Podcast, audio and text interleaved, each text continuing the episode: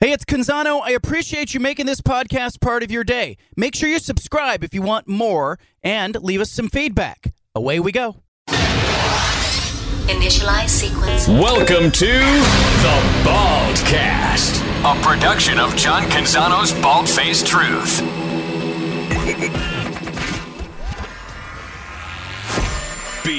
BFFT. Now, presented by High Caliber Millwrights, live from Los Angeles, site of Pac 12 Media Days. Here's John Canzano with the Bald Faced Truth. We've got Washington head coach Kalen DeBoer, who has stepped into uh, stepped into the lounge here at Pac-12 Media Day uh, as part of our coverage here. Uh, I've had you on this show before. You were uh, at Fresno State. Yep. We had a long talk prior to the Oregon game. Now, I'm glad to see you in the conference, man. I'm really excited to see what you guys are going to do. Yeah, it's great to be in the conference. Uh, it's something, especially having been on the West Coast the last uh, four out of five years.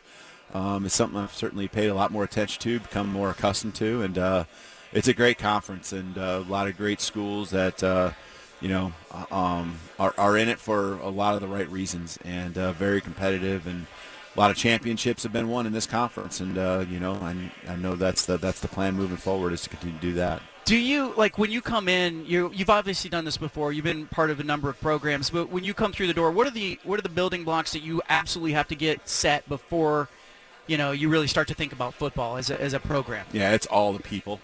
Um, surround yourself with great people, and that may sound simple, but it's really diving into the, the ones who you, you trust, first of all, uh, the ones that uh, you know are experts, um, finding the right combination of personalities, uh, expertise, um, and that's, that's where it all starts because, you know, hiring the right people and then letting them work and, uh, you know, you know, keeping them in line. They got to have the same philosophy, philosophy, philosophy, but they want to, you know, you want to have different people with different uh, character types too. I don't want 10 coaches that are just like me. I don't want five, you know, recruiting staff that are all exactly the same. You need different people to complement each other.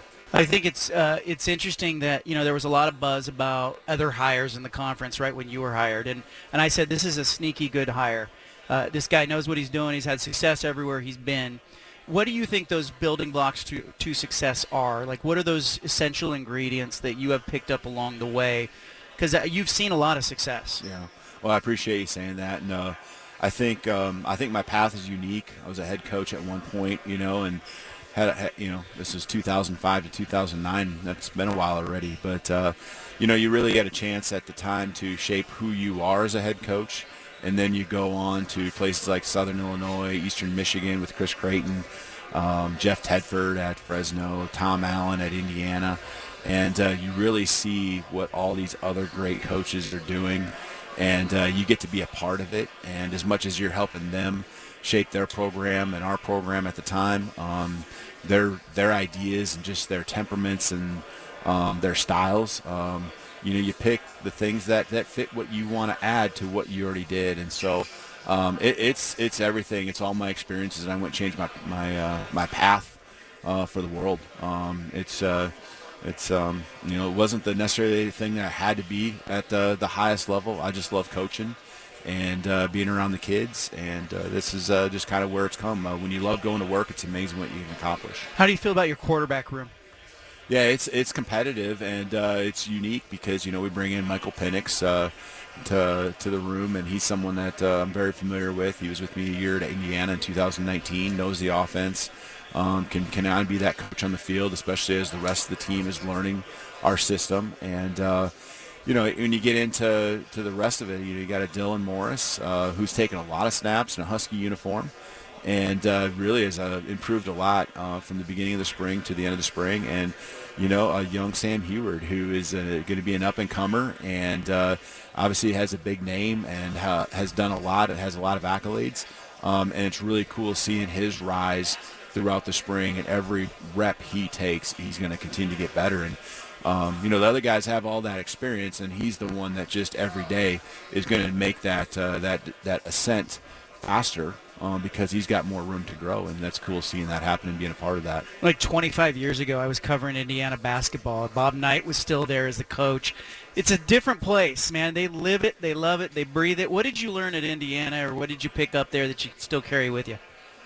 Well, besides, I think the things that just uh, the intensity that Tom brings and um, just the shaping of kind of how you build a culture uh, a certain way. Um, I think that was a lot of it. But um, I think the thing I've seen over all the stops, and it was continued to be um, stressed there, is that you know, there's such a fine line between winning and losing. And, uh, you know, um, at, at, Eastern Michigan, I learned that. Uh, it took a while to get going, but now you can see there's just that fine line. And, and you know, Fresno, we went from a one and eleven before we got there to, to you know ten and four, and then twelve and two, and then at Indiana in one year we made that big jump and went to the the Gator Bowl, and so that fine line and how important the details are um, to make sure you're you're winning on the winning side of uh, of that line, and um, you know that just comes through again day to day, just focus and just everyone doing their job and, and being intent, intentional and uh, and the relationships and how important they are to all of it as well. I'm going to ask you to uh, to be a little bit Nostradamus here. Um, what are we going to be talking about a year from now? Not yeah. you know everybody's talking about all this other stuff yeah. now. What are we going to be talking about in a year? Well, um, I mean NIL, right?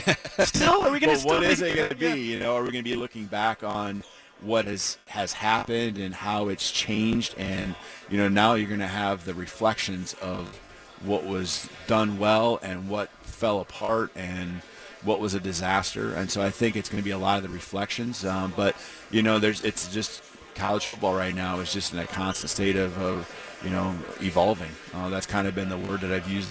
Uh, and you got to be able to adjust. And so it's uh, having foresight and just um, changing with the times. Um, I mean, that's the nature of the of the job right now, as much as any time it's ever been. So um, I don't know what we're going to be talking about, but uh, I know we're going to be reflecting and trying to do exactly what you're at, you say asking is uh, to guess what the future holds. It's an interesting dynamic. You know, this this show airs statewide in Oregon. You're in Washington. Uh, those schools have always been rivals, but it, it feels like you're in it together a little bit right now. Like this conference really needs to pull together. Yeah. Yep. And so, uh, you know, how do you how do you coach and and serve kids while the target is moving like yeah. nil transfer portal who's in this conference who's out how do you deal with all that yeah two things i think first of all the kids i mean that's if you keep your mind and really try to simplify it down and you're doing what's best for them and that determines what your decisions are going to be day to day.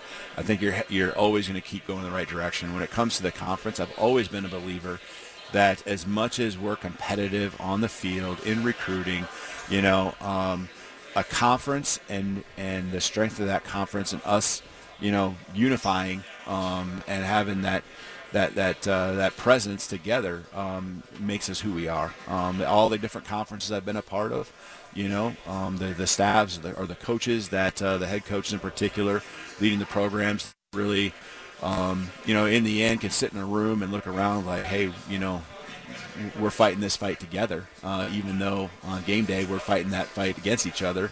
Um, you know, that those are the ones that really continue, I think, to, to rise up, and and those are the ones that are fun to be a part of because, uh, you know, as much as yes, I know money's involved, and you got you got this, uh, you know, th- this is uh, the college experience is for the players, but it's also starts with all of us, and uh, we have to be leaders and great examples in that area. Kalen DeBoer, Washington coach, thanks for joining us. You bet. Thank you.